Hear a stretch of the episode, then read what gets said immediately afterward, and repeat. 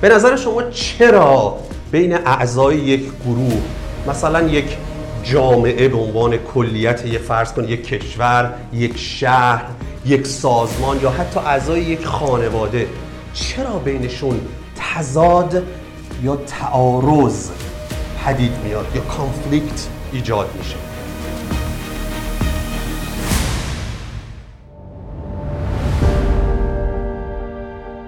یک تحقیق یک آزمایش بسیار بسیار ارزشمند و آموزنده و مطرح در تاریخ روانشناسی اجتماعی تحت عنوان آزمایش یا experiment Robbers Cave در پارکی در اوکلاهاما توسط یک زوج روانشناس انجام شد. اون زوج روانشناس یعنی مزفر شریف و کرولین وود شریف اومدن در ابتدا تعدادی از آدم ها رو به دو دسته تقسیم کردن. آدم هایی که در گذشته اساسا هیچ دیداری با هم نداشتن و هیچ شناختی از همدیگه نداشتن. بعد به اونها نام مجزایی داده شد. یک گروه از آدم ها شدن عقاب ها و گروه دیگه شدن مارها Eagles و Snakes. و به این صورت هویت به اونها داده شد. بعد هر کدوم صاحب یک پرچم شدن. یک نشانی به هر کدوم از این دو گروه داده شد. محل زندگیشون در کمپ از همدیگه مجزا شد. به این ترتیب اعضای هر گروه به تدریج آموختن که ما متعلق به یک هویت متفاوتیم و احیانا با اون گروه دیگه که هویت دیگری داره یا دشمنیم یا رقیبیم یا حداقل متفاوتیم و اختلاف داریم. این دو روانشناس و البته سایر اعضای تیمشون در ادامه ماجرا اومدن بین اعضای این دو گروه یعنی عقاب ها و مارها بازی های رقابتی مثل فوتبال برگزار کردن و به این صورت اختلاف و تضاد رو بین اینها تشدید کردند.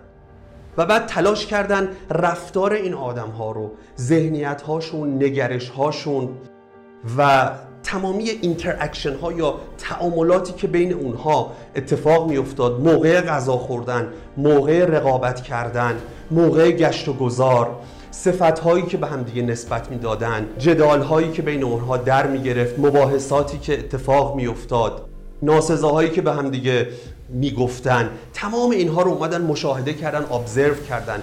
تا ببینن که آدم ها چطور همدیگر رو قضاوت می‌کنن. به ویژه زمانی که احساس می‌کنن تعلق به یک گروه خاصی دارن و دیگری صاحب هویت دیگریه و به یک گروه دیگه متعلقه. مثلا فرض کنید قرمزها، آبیها، پرسپولیسی ها، استقلالی ها یا در یک سازمان کسانی که در یک دپارتمان کار می‌کنن مثلا فرض کنید کارکنان واحد بازاریابی کارکنان واحد تولید و عملیات.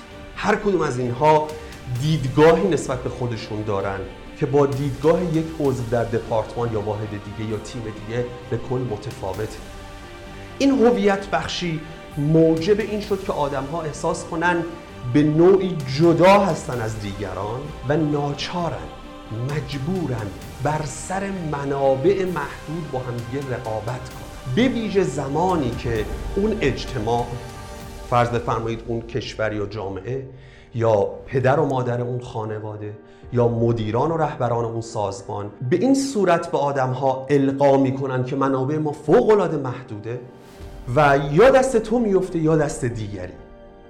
همونطور که قدیمیان می‌گفتن اون احساس که یک مویز و چل قلندر. یه تیک نون پرپری من بخورم یا اکبری از اینجا اومده بود. بعد از اینکه این قضاوت ها این هویت بخشی ها و این شکلگیری تضاد و تعارض ها رو این روانشناسان آزمایش کردن و رفتار آدم ها رو به بوته آزمایش کشوندن و البته دستاوردهای فوق العاده جذابی داشتن سعی کردن تلاش کنن و ببینن چطور می‌تونن این تعارض رو کاهش بدن. چند روش رو امتحان کردن.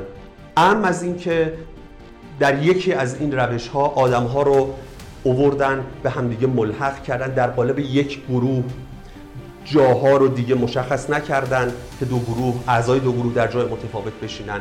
آتی کنار همدیگه نشستن و فیلم سینمایی تماشا کردن. بعد رفتار رو با دوربین های مخفی کنترل کردن به صورت نامحسوس و دیدن باز آدم ها سعی می‌کنن به نوعی از دیگری یا اون گروه مقابل کناره بگیرن و نزدیکتر به اجتماع خودشون و گروه و تیم خودشون بنشین. و به این صورت تعارض و اختلاف حل نشد.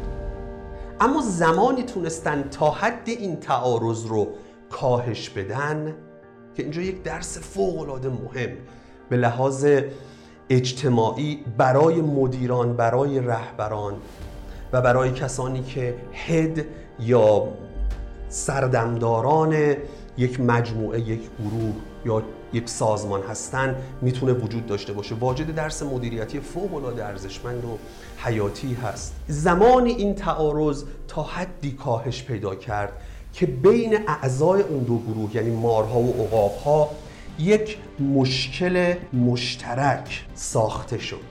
به صورت عمدی آب کمپ رو رفتن قطع کردن و بعد اومدن به اعضای دو گروه گفتن که آب و اون تانکری که وجود داره اون منبعی که وجود داره خراب شده و ما کاری از دستمون بر نمیاد. شما برید ببینید آیا می‌تونید فکری به حال این مشکل رو موزل بکنید یا نه.